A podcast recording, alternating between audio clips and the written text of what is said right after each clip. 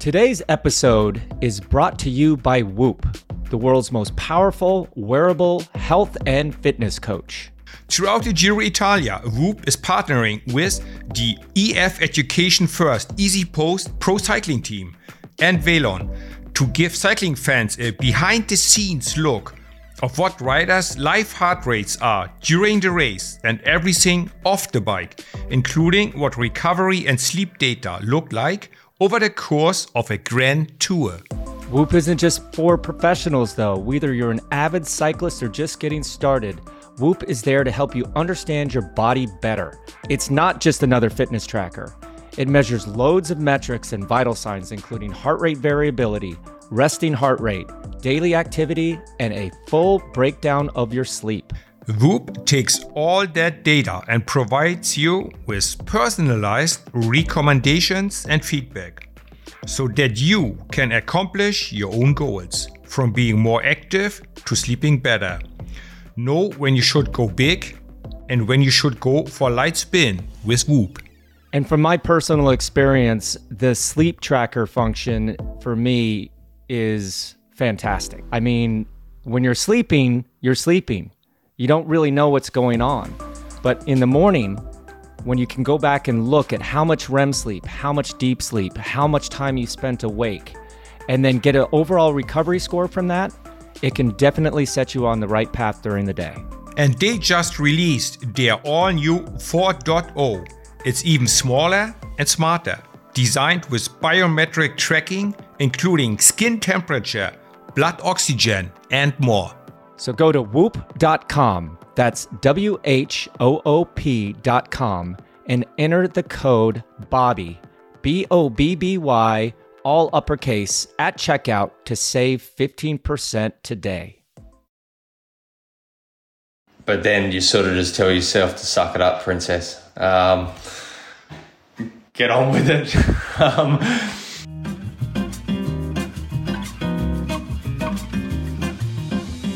Yep, that's right, folks. Today we have two time world time trial champion, stage winner in all three Grand Tours, and one of the strongest riders in the Peloton over the last decade. Rohan Dennis joining us today on another great episode of Bobby and Jens.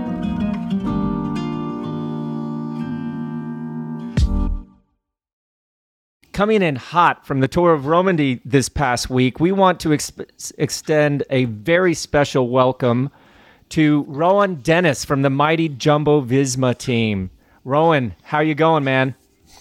uh, you should have said nuclear. Uh, that was a bit of a bomb I set off on top on that hill. Uh, but I'm good. Uh, I'm good. It was uh, ah, it was a better week than I expected.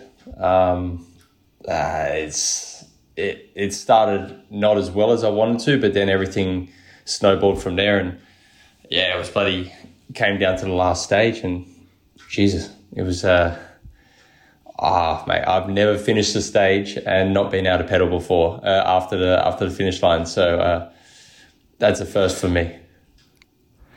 Yeah, I mean, we've never had a guest on basically the day after they just finished a stage race. So, like, let's go back a little bit. I mean, you said, you know, you're a time trial specialist, a prologue specialist, and and you didn't win the the prologue, but then the second day, um, you launched one of the the best attacks I, I've seen in a while, and you know, I like numbers. I think of things in data, and I I saw the attack, and I'm like, oh my gosh, this is going to be like not one minute. This is going to be more like 90 seconds, maybe one minute 45. And when you launched, like wound that thing up from Texas, I'm thinking, gosh, I wonder what, how many watts is he doing right now? And you got that gap, and I'm thinking, gosh, you know, 800, 850. And then all of a sudden, like with 30 seconds to go, I'm like, uh oh, he, he he's bleeding watts here. He's bleeding watts here. And man, that Dylan Teuns guy just got you right at the line. But you know, trying to win the prologue and then backing it up with that sort of attack on the second stage, right then and there, I, I started texting with Christian Vande Velde and I said, is Rohan here to win this race? Like the overall? Or he's like, yeah, I think he is. And then day after day, you were just ticking ticking things off the list. I mean, you were obviously controlling it. You had the jersey all the way from uh, the second stage to the final time trial. But you know, let's let's talk about the time trial a little bit later. But talk me through that hard fourth stage, which was obviously very mountainous. You, you're in the leader's jersey. Your team is, according to your director, demoralizing the the peloton. What does it take, knowing that you have a time trial the next day, to put everything on the line on on stage four? And like, what what did happen? How did the legs feel? Um, talk us a little bit through that that that stage before the the, the final time trial. Uh, wow. There's a few times, obviously, as you'd know, you start thinking about the next stage, and that's probably the worst thing you can do. so uh, I tried not to think about what was going to happen the next day. Uh, just think about what I have to do that day. Uh, honestly, I wasn't. I was feeling good, but not not exceptional. Um, and there was there was a slight battle in, in my head that uh, I was having that my teammates are doing such a good job that I'd be a real dick if I didn't try um, today. So uh, it was uh, it was one of those. I've got to I've got to go a little bit deeper today because of the effort they've done to make sure that I can try hold this jersey until the end of this whole entire race, um, which was I think 2020 hindsight uh, detrimental for that final final uphill TT, um, but it uh, it gave me a lot of confidence, but also again it took me to a limit uh, in the last four or five k where I was just cramping. Um, I I didn't look like it. I thought, ah, look, just stay second wheel on Stevie. This is um, actually Seb was in front of me before that, and I was a little bit on edge um, over some of those little rises in the last 4K. And then I'm like, ah, this is really not feeling good. Uh, the last 500 meters, as everyone saw, I lost a bit of a bit of uh, a gap, and there was a one second gap, and I got three seconds on the line or something. Um, that was basically due to the fact that I couldn't go any harder. Um, I was in the podium area after that, and if I moved or used my legs, they just uh, my quads and hamstrings, both legs would um, cramp up fully and just oh. hold for a good thirty seconds. So, uh, like I said, twenty twenty hindsight probably ruined my Sunday, but um, also was something that I couldn't back out of after all the hard work the team did for me that day. So I would have lost a jersey either so way. that uh, leads me to a double question. Uh, first question Do you believe with a little bit easier stage, you would have been fresh enough to defend that jersey in the coming time trial the next day? And second question Would you prefer rather to win the overall or win the last TT? Uh, win the overall. I'll start with that one. Uh, I think I would have probably, even if it was an easier stage, probably at best got a top five overall. Um, the ideal situation was the TT wasn't hilly. Uh, or it was at worst um, like last year's TT, where, and I could have at least muscled my way through, and it was more of a lumpy time trial last year. So, um, would have been more of my favor, uh, favor when it came to uh, the specialty in general. So it isn't what it is. So um, there's no point thinking of best case scenario uh, because it's just not what happened. But like to to our listeners, I mean, I, first of all, I commend the heck out of you for going deep because you never know what's going to happen. You never know how you're going to recover. You got to defend yeah. that jersey. You got to keep the the morale high, and you know, cramping for for 30 seconds. You know, hopefully you're going to recover from that.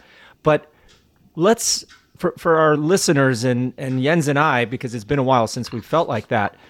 You know, you're you've had the lead since the second second day in the tour. Or a tour of Romandy.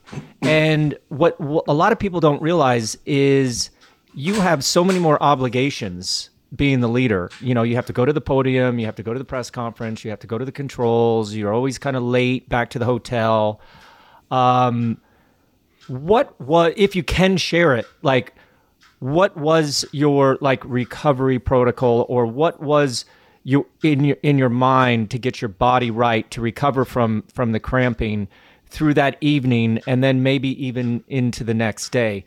Um, something tells me you're you're quite a prepared rider especially on on time trial days. And i always say that recovery starts the moment after you finish the um, cross the finish line the day before. So like talk us a little bit through that that whole process from finishing three seconds down, defending the jersey, cramping until when you started the next day. Like, like what's going through your head, and and what is your like recovery protocol in terms of nutrition, in terms of sleep, in terms of going out and looking at the course. Um, I'm sure there there's a, a myriad of things that you had to think about, but I'm I'm curious to hear how that day went in between that final um, mountain stage and then the morning, uh, you know, the next day for the time trial? Yeah, so it's like you can get really specific, but I think the best thing is just to keep it simple. Um, whatever your body's telling you, you need to do. So uh, basically, I I was dehydrated. Uh, I had drunk normally what would have been enough, but obviously it was such a hard stage that uh, in the doping control, they they do test your hydration level. Obviously, there's a limit. Um, if you're too hydrated, then it's a void test. You have to re redo it until you're not too hydrated, which is pretty impossible to do. But I was on the on the far end of the dehydration, so uh, I knew that as well. So it was about trying to get more uh, hydrated. Um, uh, getting the the carbs back in. Obviously, the recovery meals. We we try not to just slam it in because your body can only actually absorb a certain, certain amount each hour. Uh, so it's about trickle feeding it over a longer period, and then once I'm back to the hotel, it's same as every other day. You're trying to get to the osteo uh, either before or after your massage, um, have dinner, and basically whatever is hurting, try to um, fix it before you sleep, um, which isn't always possible. Uh, so you just, in a way, you you end up. Oh, I don't know if you guys remember. You just sort of in a state of hope. yeah, you're laying there. You're, you sort of your quads are still locking up a bit, and you just put your thumb in. You're like, maybe if I can just give it a bit more of a working, then maybe tomorrow I'll wake up and it won't be so stiff, and uh, or just maybe I should just sleep. Um, then obviously the next day is a sore business again. You wake up, you're like, okay, I'm tired, like always, but I can't I can't think about that too much and do your protocols of uh, morning warm ups, uh, uh, the the recon. Um, I actually had my head right. I reckon.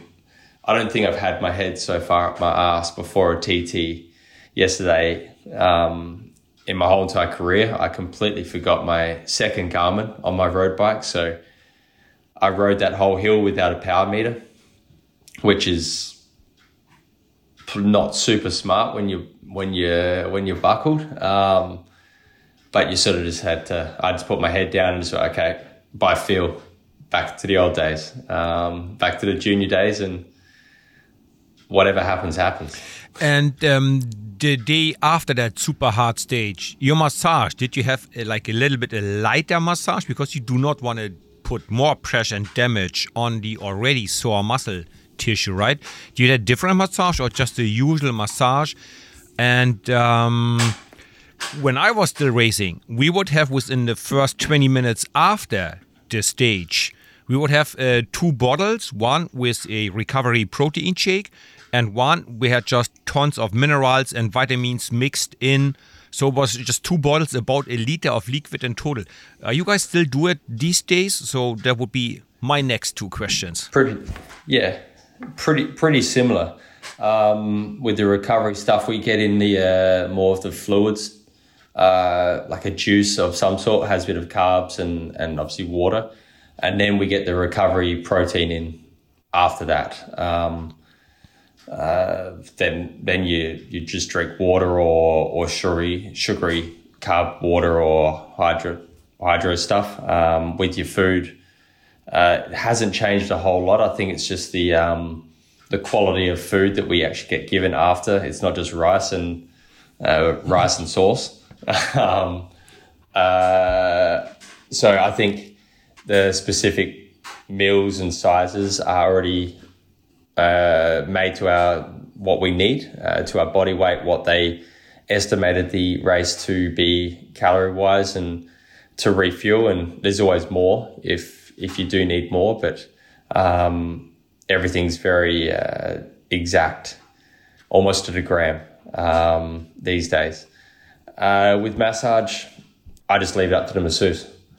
I go, you know what? Whatever you feel my body needs, you do. Um, obviously, if it hurts, it hurts. Uh, but if if he really feels like there's um, or she, sorry, uh, feels like there's something that needs extra work or doesn't need much work, then they do it or or don't work on it much at all. They're the they're the professionals in that field. Yeah, it's pretty amazing. I mean, you guys have a, a great setup there at Jumbo Visma with uh, nutrition and, and everything down to the absolute gram. I just remember when I was buckled, um, I would always search out like pickles, olives, anything that had like extra salt in it. And I remember, you know, we'd get our little sandwich or whatever it was, and it was always pretty boring. But on those days where I was just buckled, I would go into the the the, the soigneur's van or bus and open up the fridge and pull out all the pickles and and you know olives and anything that had salt in it. And I remember I got busted by Frankie Schleck one day. This was like after the Tour de Suisse. I'm in there just stacking all these pickles onto my sandwich, and he looks at me and goes, "You're buckled, aren't you?" And I'm like, "Oh, dude, big time." He goes, "I can always tell because I, I've always noticed what you do when you're when you're like really really tired, and it's always pickles." So I don't know if, if that has anything uh, to do with it, but mentally, I just needed some some more salt. Um, but yeah, let's talk a little bit more about like the time trial. Like this was a special time trial, right? Like as soon as we saw the the parcours on the website, I was like, oh man! And George and Christian and I were talking about it. Like, you know, would you do a bike change? Would you just go one or the other? But you decided to do a bike change and you had a, a, pretty good bike change. But the first thing that we noticed was that you didn't have a head unit on, uh, yep. a power meter. So, you know, the whole thing was like, man, I cannot wait to ask Rohan if he rode to power. And if so, what was that power? But now we know that you, you kind of had to do it by sensations. Um, but you said you felt empty on the second half of that climb.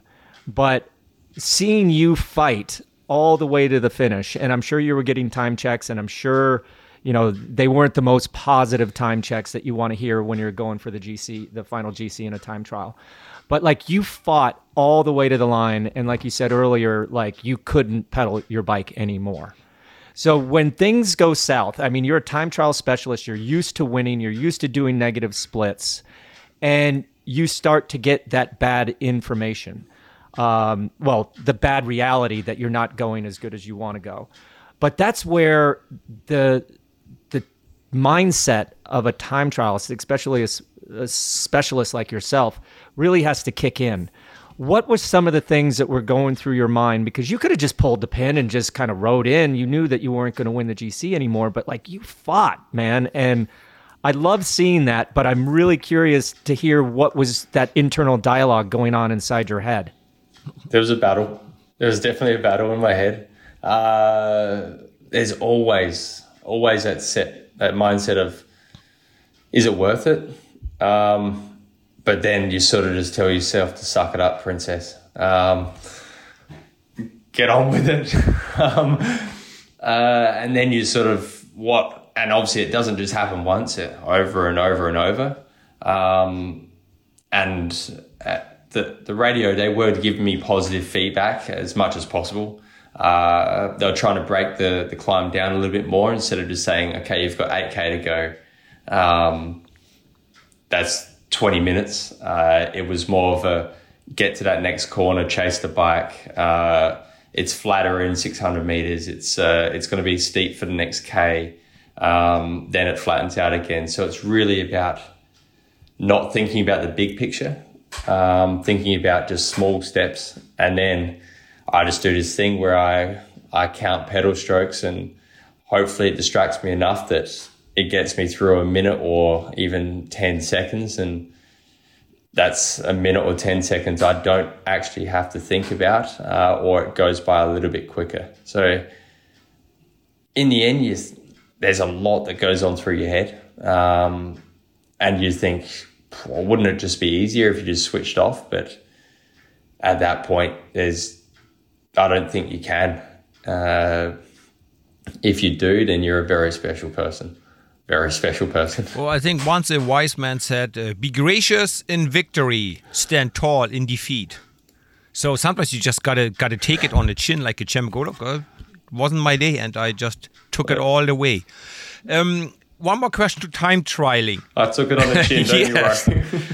um, a normal time trial, you follow speed, you focus on power output or you focus on on heart rate or just by feel or all of it together? And how much time do you have to look at the head unit and calculate your power output and all that uh, together? Uh, it's all for me it's all power and time. Um, so more or less I, I know what's like a power range I have to hold for each section of of that TT uh, and that's, like I said, just breaking it down instead of thinking, okay, I have to hold, I have to hold 440 watts for this 20 minutes. Um, so I, I counted down hills. It's going to be in the 300s, depending on what the speed is, um, or not at all. Uh, if it's uphill uh, for one minute, it could probably be in the 500s, or or if it's less than that, you could probably go high 500s. Uh, if it's two, three, five minutes, and you have to start bringing it back to your threshold or just above.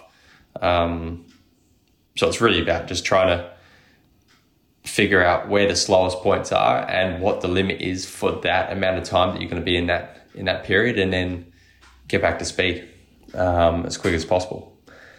It's um, a lot of trial and error, and a lot of times of doing too much and finding your limit and then trying to break that limit the next time and blowing up again and again and again until one day you have a winning streak and then one day you slowly stop having that winning streak um, and you're getting older again. Man, you, you guys definitely have it a little bit more, you know, difficult than we had because sure we had power meters, but most of the time we had power meters on our training bikes. Uh, yep. If you were lucky enough to have one on your race time trial bike, you rarely looked at it. It was more for analysis afterwards. But yeah, man, I always tell people like, listen, if you overcook it in a time trial, um, you're in trouble because it's not like you can recover in the middle of a time trial. So it's always got to be that razor's edge, that low threshold, like to high threshold area and if you do have those moments where you need to accelerate over a little schnick schnock for 30 seconds or one minute, you better have that controlled. You know, it's not like you can go out and do your one minute capacity up that and then still recover at your threshold, you know, trying to get back up to speed. Um, but you said something there about counting pedal strokes. And I, I kind of did that, but it was more counting uh, my my breath. Like I would try to just count one, two, three, one, two, three, one, two, three. But during part two of our conversation that we had with Fabian Cancellara, who um, is is definitely a time trial specialist like yourself, we were talking about his superstition around lucky number seven. Yep. and he actually mentioned that he mentioned you by name and said that you were crazy about numbers and that you had to take a certain amount of pedal strokes every time that you went over a bridge. Uh, a, is that true? And B, like, tell us a little bit about that superstition and maybe some other things since you you love numbers so much? Uh, partly true. Um, I'll do it on anything, uh, not just bridges. There's white lines. There's uh, there's shadows. There's wet parts of the road. There's uh, the um, uh, the driveways, the parts between the driveways, the uh, fences, the different colors of the fencing. Um, everything. Uh, and it's usually, it has to be a multiple of five, or it doesn't have to be. There are some exceptions to the rules. And uh, so 23 is okay, uh, 14 is okay, 16 is okay, 19, uh, 41, 46, because 4 plus 6 is 10. 4 plus 1 is 5, uh, st- stuff like that. So, um, uh, that's what I was talking about with with counting my pedal strokes. It sort of distracts me. Um, so up the climb, I was counting on the white lines, and obviously it was broken. So I'd get between one or two pedal strokes on each white line, but then I'd change it up and go on to a new and old tarmac as well. Um, and if I got eight on one bit of new tarmac, I'd try get seven on the next bit to get 15. Um, but yeah, things like that. I'll do it for the, I will do it for a whole TT and even five, six hour training rides. I'll do it for pretty well the whole ride. Um, it's not a problem if I don't have it, uh, bang on a multiple of five or something that I can make into a five. Uh, but it's just a something I prefer to have. But um, that sounds like it makes you incredibly busy when you're out there. and when you're in a race, there's 150 or 180 guys trying to beat you and you got to look what is this what are these spectators doing the helicopter is on top of you people yelling and shouting in races are you still able to be on top and control and count pedal strokes? Because man i wouldn't have like one little bit of brain capacity left for that. I was just like okay what is this person doing? What is this rider doing? When can i attack? Or do the others gonna attack? How, how do you balance all that in? I think practice. Hmm? Yeah i guess for probably some years now. Like, You're like Rain Man. You're like, do you see these equations popping up in your in your like no. you know sunglasses and stuff and all these algorithms? No, I definitely blame my brother. He ruined my life with numbers. I even do it with uh, walking around the house, um, uh, walking amount of steps uh, with bookshelves or, or or does not matter if it's if it's tiles. Um, don't get me started stairs. I count steps of every single set of stairs I do. Um, the cafe today has 21. I've never been up to the top before of that cafe, but it was 11 and 10. Um, but uh, he said to me when I was younger, he said, um, the volume on the TV or radio has to be 5, 10, 15, 20. And um, I'm sure he was screwing with me. Uh, but since then it started, and I was only young. So he said if it's too loud on 15 and too uh, too quiet on 10, then pick one and deal with it. Um, so yeah, I, I still do it when I'm middle of the peloton, and sometimes I have to snap out of it because I'm thinking, shit, this is dangerous. Stop looking around and counting pedal strokes with white lines when there's 150 guys around you. You got to start thinking about what's actually happening. Um, and probably the reason why I like to ride the front. so, so you get yeah. a, a, a, clear view of all those uh, things that you get to calculate. But yeah, dang. I have a clear clear view of what I'm doing instead of worrying about who's next to me, who's braking in front. I'm surprised I don't crash more. Um, touch wood, uh, but yeah. Um, I think just over years and years of doing it, it's just become second nature now. If you want to get more out of your free time, sign up to Outside Plus. For less than a dollar a week, you can get six print and digital issues of Peloton magazine, exclusive membership content from velonews.com, access all the premium content from the whole Outside family, including yoga journal, backpacker, ski, outside magazine, and many others. And that's not all. There are discounts of the hottest gear and biggest events, access to Gaia, GPS, and Trailforks, as well as virtual health and fitness courses. It's $350 of value in one $99 annual subscription.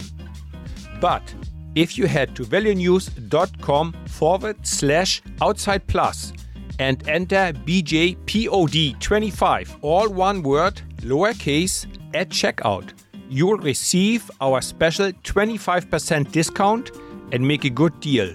Great. And now back to our chat with Rohan. Okay, so now that you've let us inside your head a little bit, it's a special, during, special place. it, it, sounds like it. I, w- I would like to, uh, you know, hang out there a little bit more and get some more details, but uh, there's so many other questions I want to ask you. You know, being a time trial specialist in this day and age, you know, with wind tunnel testing, with track testing, with all these different technological advances out there from the bike, the wheels, the tires, the tire pressure, the skin suit, the helmet, the glasses, how high the socks have to be. I'm curious because you obviously pay attention to detail if you're counting all these numbers. On a priority list of things that you're testing, like when you move to a new team or when you get new equipment, how could you rank, let's say, the importance to you of let's let's cut it down between the bike, the wheels, the skin suit, or the helmet. Like what are like when you get new equipment, you're like I'm going to dial this in first and then this and then this. I mean in terms of gaining speed, gaining watts, you know, going faster as you say, what are those important things? Because there's so many out there now that i think people are paying so much attention to all these little things but there's got to be rohan dennis's top four or five prioritized things that you pay attention to for equipment.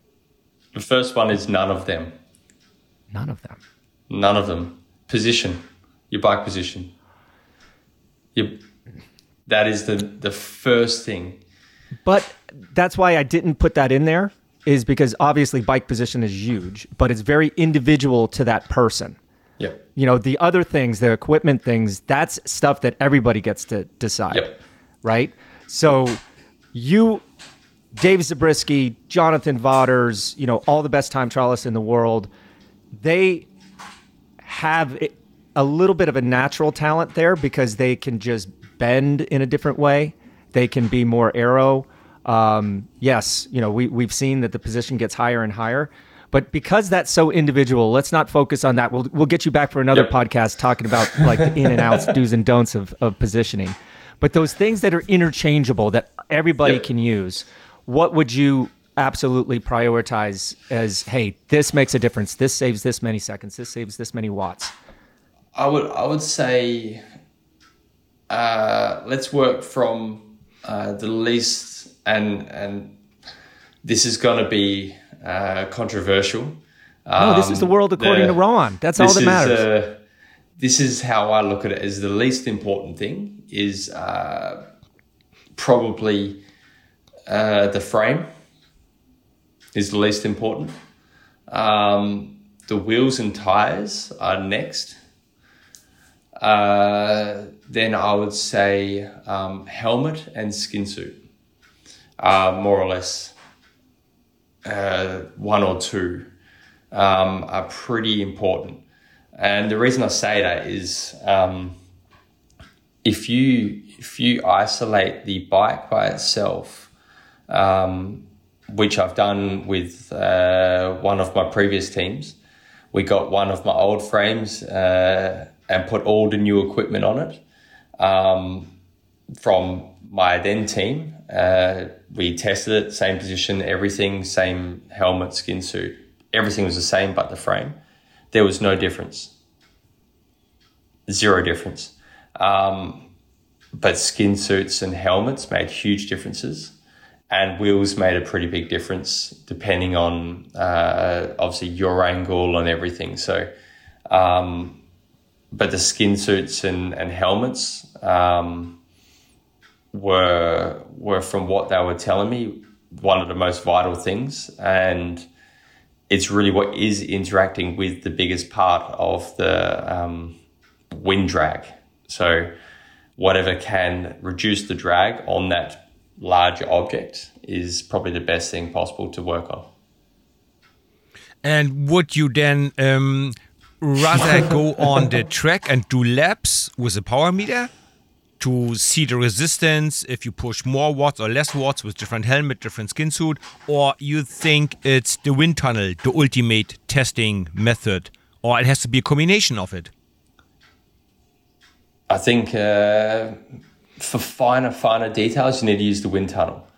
Um, I think the best thing for position is on the track uh, because that's more of a natural. Okay, what can you hold without crashing? Whereas on the in the wind tunnel, you can you can look at the ground and be super aero and no worries, and you get out in the road and you can do what uh, the Danish did in the in the team's pursuit in in the Olympics and run up the arse of the GB team. Um, so it's uh, I think it's a bit of a combination, but when it comes to real finer details, use the wind tunnel, um, but uh, don't take it as gospel until you trial it out on the road or on the track. Yeah. Yeah, I've been at many a, a, wind tunnel session, and um, too many. I'm our sure. boss Guru would put one of our star riders in a position, and I'd just be sitting there shaking my head, going, "That's not going to work." I mean, no. and then sure enough, they get out there, 5K later, they're sitting up, they're stretching, they can't do it, and they change their position back. Yeah. But um, yeah, that's interesting. I, I I have to agree with you there. I know that the the position is individual, um, and then I, I would I think I'd agree spot on with with the priority list with you know that skin suit being being so popular. I have um, a skin suit behind glass hanging in my office from the 2004 Olympics, and when I look at that flag that I wore compared to what you guys are wearing these days, which is basically, you know, a, a condom. You know, it's so tight fitting. I'm like, oh my gosh, how many seconds did I leave out on the road by picking that skin suit? You know, probably just, a minute. Oh, oh, man, I tell you, I don't even want to think. I don't even want to think. But um, okay, enough of the time trial stuff. I mean, I, I love talking about that. I could talk about that all the time. But you know, Rohan, you've impressed me over the last few years specifically with your ability to ride high tempo in the big mountains for your GC leader. Um, you know, obviously you were successful in stage races in GC in the past. You won. Um, I remember you won uh, the, Tour Down Under.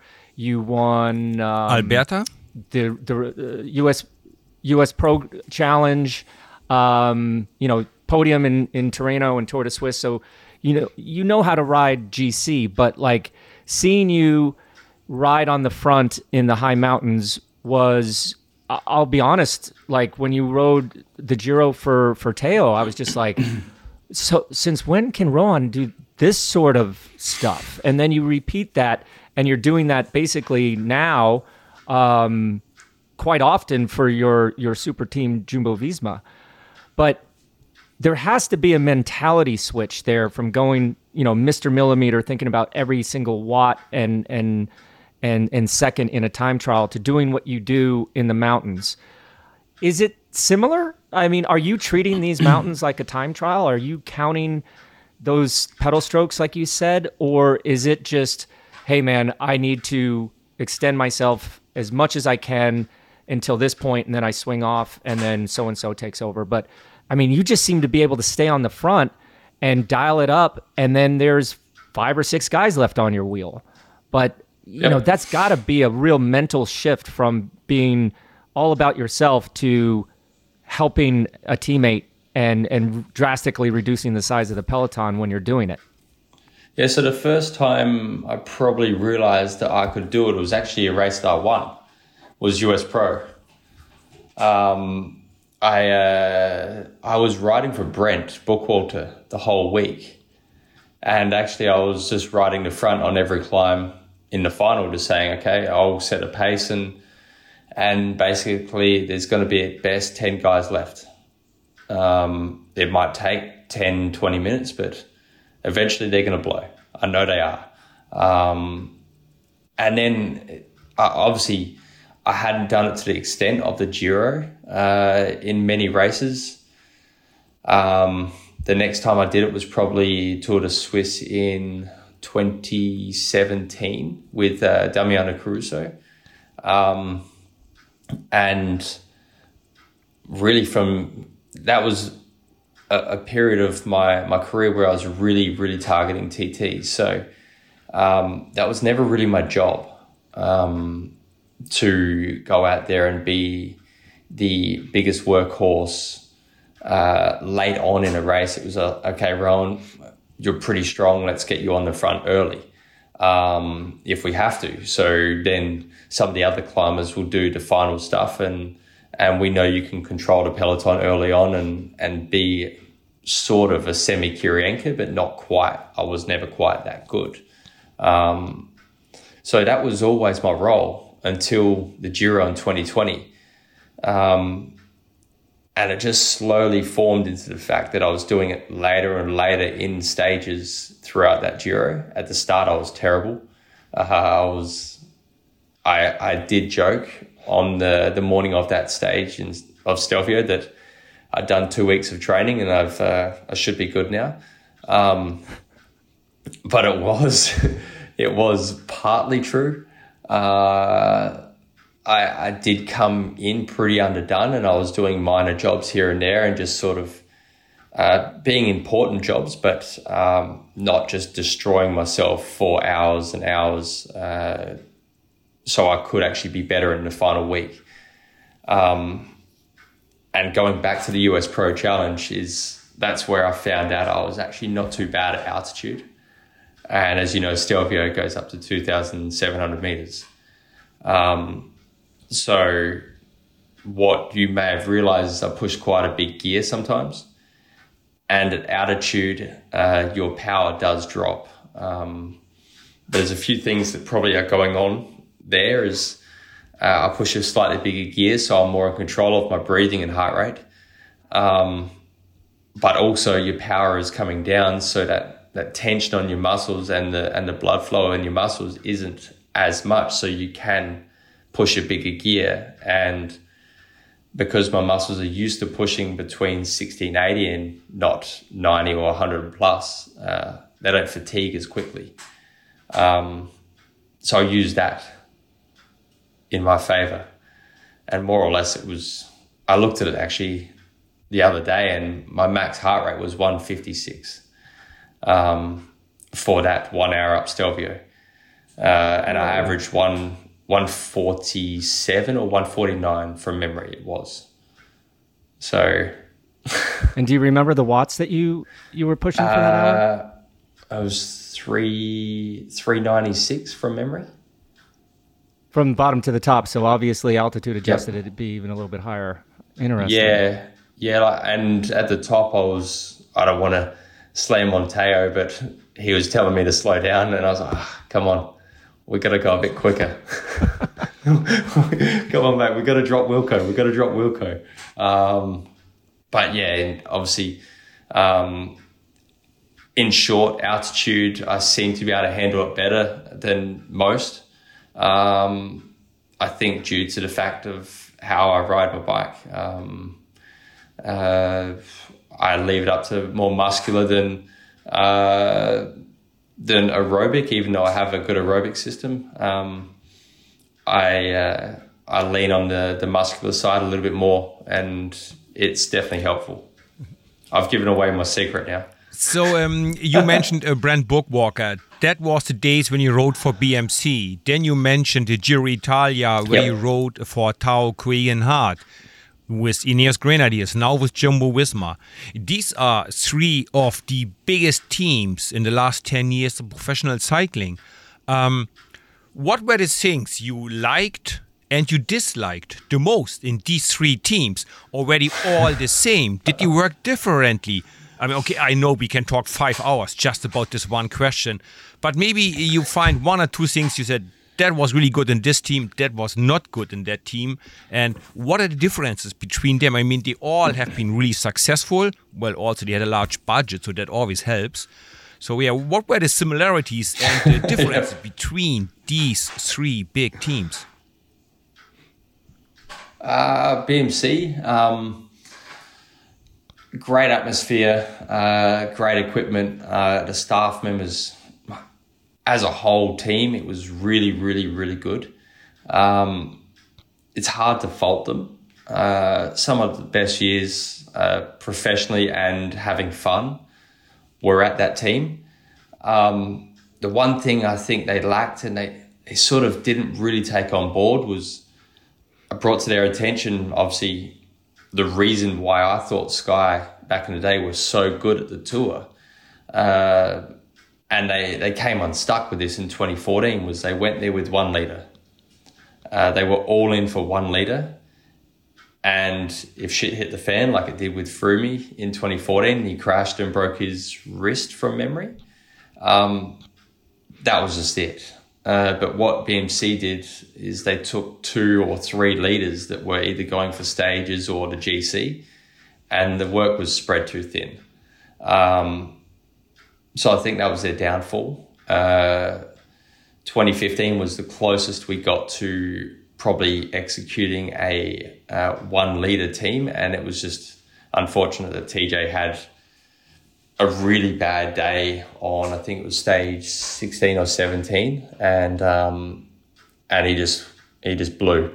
So that's BMC uh, Ineos I think uh, once again I had a lot of great times. Uh, I can't really fault them.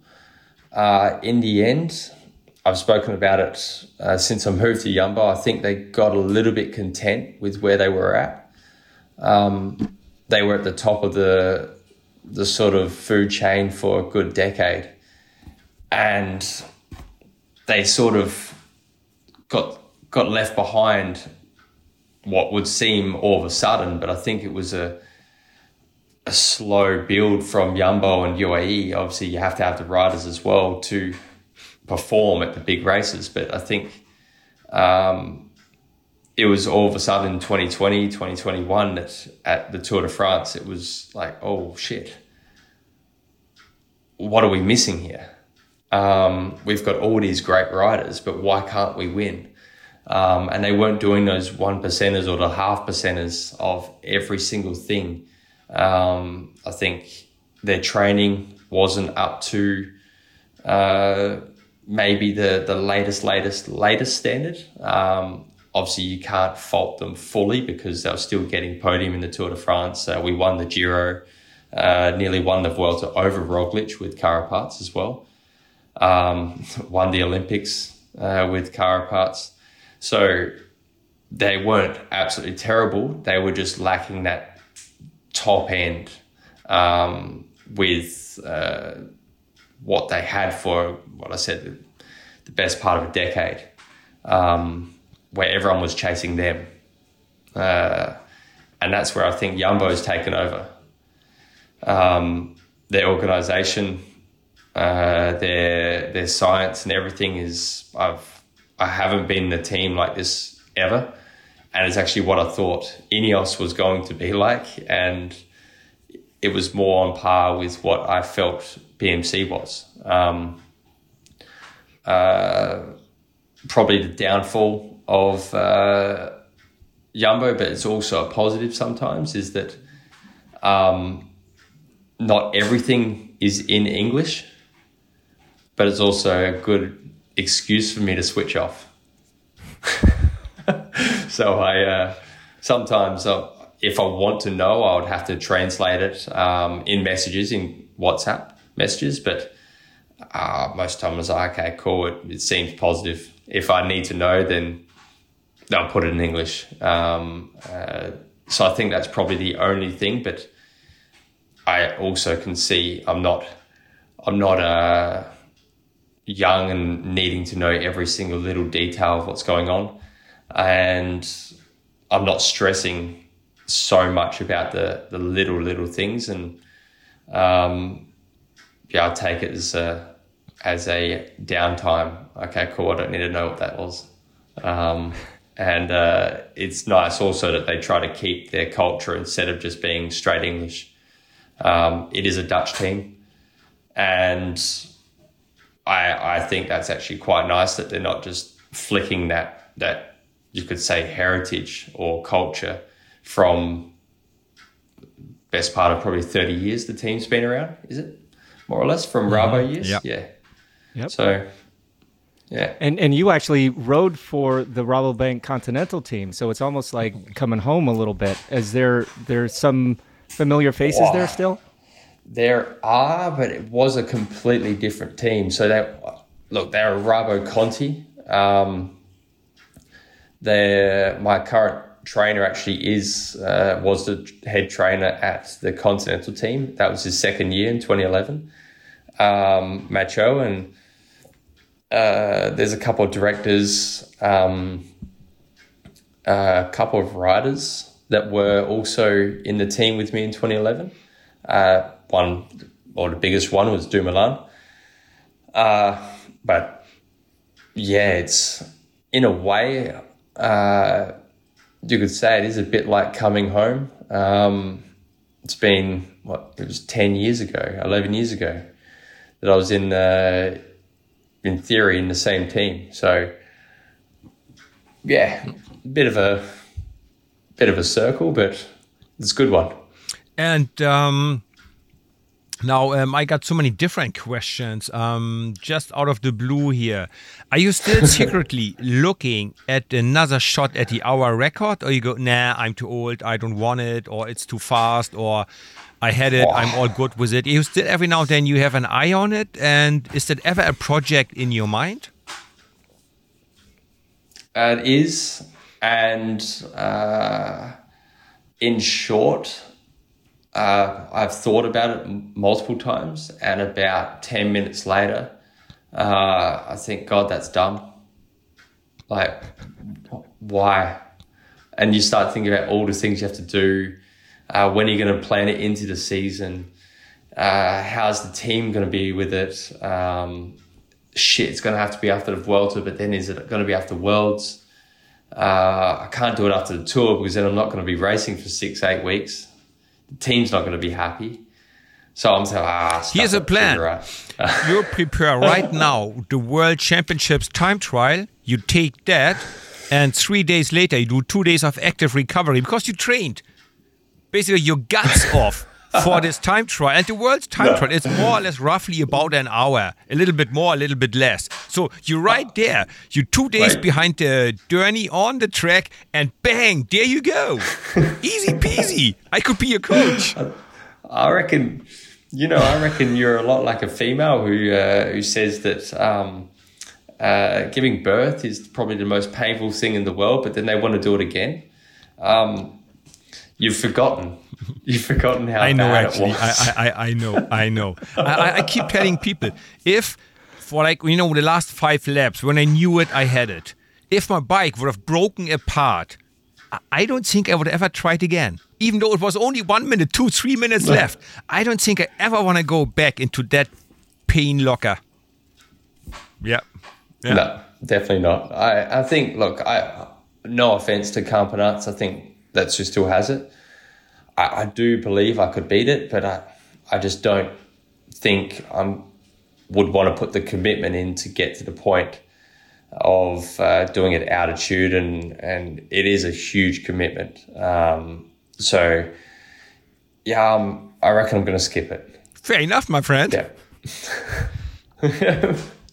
Well, well, talking I saw about more. Um, Bobby had his hands in his he- uh, his face in his hands there for a second. Yeah, yeah, Jens, they, they they're going a heck of a lot faster than when I went and saw you on Grenchen uh, back in the day when you hit it. Um, it may take a little bit more specificity than that, but uh, I love your attitude there. But uh, you know, talking about, you know, here we are, May the second. Um, what's the plan? I mean, you just got done with a big block of racing. You guys had a very successful spring. Um, some ups and downs, you know, some sicknesses. I think every team was dealing with that. But uh, what what is Rohan Dennis going to do between now and the in the Tour de France? Because I assume you're, you're you're not doing the the Giro, right? You're focusing on the Tour now. Yeah, I've got a lot of camps. Uh, camps, camps, camps, camps. Dauphiné. Um, I think I'll be home from now until the tour, uh, more or less two weeks. I'll be at home, um, two and a bit maybe. Uh, so uh, then obviously after that it'll be if I'm selected, come games. Um, so my wife will be a single parent for a couple of months. Uh, yeah. See, see, that's the thing is we used to look at our season by number of race days.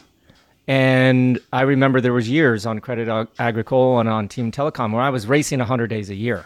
But there was next to no, if any, training camp days. Now you guys are doing maybe not that many races, but when you factor in all the training camps, you're doing time time and a half what what we used to do back then. And you know all those days from away from home do do add up especially with a young child a wife a dog at home. Um, the dog What especially. is the mentality of the time you know of the time that you guys spend at altitude? Um, i assume that you're doing it up there in, in tenerife. Is that is that correct uh, we we spread it out so i think just to keep it not so monotonous um, we go to all different places. There's Sierra Nevada we can go to, uh, Tenias, uh, Tenerife, um, and I, oh, I guess I don't know if they've been to Livigno or not, um, but yeah, I think the whole the whole idea is to not go to the same place more than once in uh, a certain year, um, and so you're not just like oh the same roads again and again and again. Uh, keep it somewhat fresh. Uh, there is a little bit more to it, I think, these days as well. So with camps, we have chefs. We have uh, it's a full it's a full setup. Um, when we're on camps, it's almost like we're at the race, but without the other 150, 180 guys there with us. So um, it's uh, and even the team is allowing us if we want to, which I will is uh, bring my family to the final camp before the tour, um, which is nice because obviously that the big thing about going into tour is not being mentally fried. Uh, you can be as fit as you want, but if you're not you're not switched on mentally, I wouldn't start that race. Uh, I've done it before, and it wasn't a smart move, as we all I'm sure have heard in 2019. Um, and uh, it's it's one of those races where if you're not 100% prepared to do 21 days, it can be a very uh, a very tough first week, let alone second or third. Um, so yeah, they're really worrying about, or not worrying, they're very uh, uh careful about our, our mental state going into the biggest race of the year. Talking well. about the biggest race of the year, it starts with a 13 kilometer individual TT, which would be right down your alley as a double world world champion. Are you looking at the prologue or you go in there? No, my job is super domestique and um, I'm just cruising along the circuit, or you go, you know what? Everybody has to finish this 13 kilometers. I'm going to go full gas who knows? Maybe I take that yellow jersey once again. Um, or you go, nah, I'm just super domestique. Yeah, I couldn't care less. Uh, full titties, mate. All in. Good. All in. Um, I think, look, it's it this won't be a stage I am 100% preparing for. Like I'm sure Ganna, uh, a couple other guys who are going just purely for stages um, to try get the yellow jersey but I will be preparing to be able to do a 13 minute or 13 or 15 minute, sorry, probably more or less. I was going to go 13 um, minute. You're going to win that. Or I'm going to win that by a mile. 60k an uh, hour. Jesus, I've broken every record possible. Um, uh, 15 minute or so, I think, um, effort. I will be preparing to be able to do those sort of efforts. Um, but I will also be uh, training specifically to be able to help in the high mountains. Uh, so it's I, I I'll have high hopes for myself on that stage. Uh, I'll go all in. why not? Uh, 13k will not destroy your body, um, and if you start on a high, it's probably it's probably not a bad thing as well. A bit of a positive note to start off with. Um, it's better than being behind the eight ball and going, "Oh, that was that was crap." Um, have to try and lift my game now, and it's not always easy to do that. Well, I guess these uh, 50 minutes arm block will put all the muscles right back in place. Your body go, ah, I know what's coming. It got to be the Tour de France coming up now. Oh, no, so exactly. it's a good way to start, my friend. Well, it's a good wake up. I'll tell you right now. It's like, oh, yep, we're here. We're we're doing this again, are we? Yep. Cheers. Perfect. Let's go. Well, well, dang. Talking about waking up, um, we need to let you get back to bed because uh, you've had a tough week. Uh, you're only home for a couple days. Thank you so much for for sharing some of your free time with us. You know, good luck at those altitude camps. I remember, you know, internet was like the the biggest issue, right? Like so many guys streaming, like you were always getting booted off. So hopefully your your team not only brings the support squad, but like a nice internet server so that you guys can all watch your your Netflix and uh, whatever else you young kids do these days. But Rohan, man, don't, it's don't it's call me young. Don't call me young. You're thirty. You're not even thirty. You'll be thirty-two at the end of the month. I mean, you're you're Hey. just uh, just hitting your stride in the pro peloton these days. You know. You got- no, no. It, the sport's changed. These young guys are beating us up. They're just destroying us. They're all bloody twenty to twenty-five, and they're just just It, it ripping our did legs change, off. right? I mean, uh, I mean, I, I'm another 20 years older than you, or whatever, 18 years, whatever. Um, but in my days, 25 people would just laugh at you. Go, nah, man, you got two more wait, two more years to wait until you maybe can make the front group. But we had Thomas again telling us the same thing. He goes, it's frustrating. They just kill us. They rip our legs off, and there's nothing I can do. My watts are still good, but there's nothing I can do. Yeah, um, uh, my power's only gone up and up over the years, and I've I've stayed the same position in the peloton. Well, you know, double world champion, stage winner in all three Grand Tours. You know, you you uh, are better than Packville, my friend. Continued success moving forward. All the best with your summer plans. And um, yeah, we got to get you back on and, and talk. You know, time trial position and get in Ro- Rohan Dennis's head a, a little bit deeper with all these little calculations and whatnot. But until then, my friend, rest up, recover well, train well, and be safe. Thanks, guys. Really appreciate uh, being on. Uh, it's been a pleasure. Well, well, that's all our time for this week. Huge thanks to Rohan Dennis for being our guest. Thanks everyone for listening. Please give us a five star review and don't forget to share us with your friends. The show was a Velonews production in association with Shocked Giraffe. The producer was Mark Payne, and this episode was edited by Tim Mossa. And if you have enjoyed this chat with TT legend Rohan Dennis, why not check our chats with Fabian Cancellara, Taylor Phinney, and David Millar? Follow us on Twitter and Instagram at Bobby and Jens and share your cycling stories with us.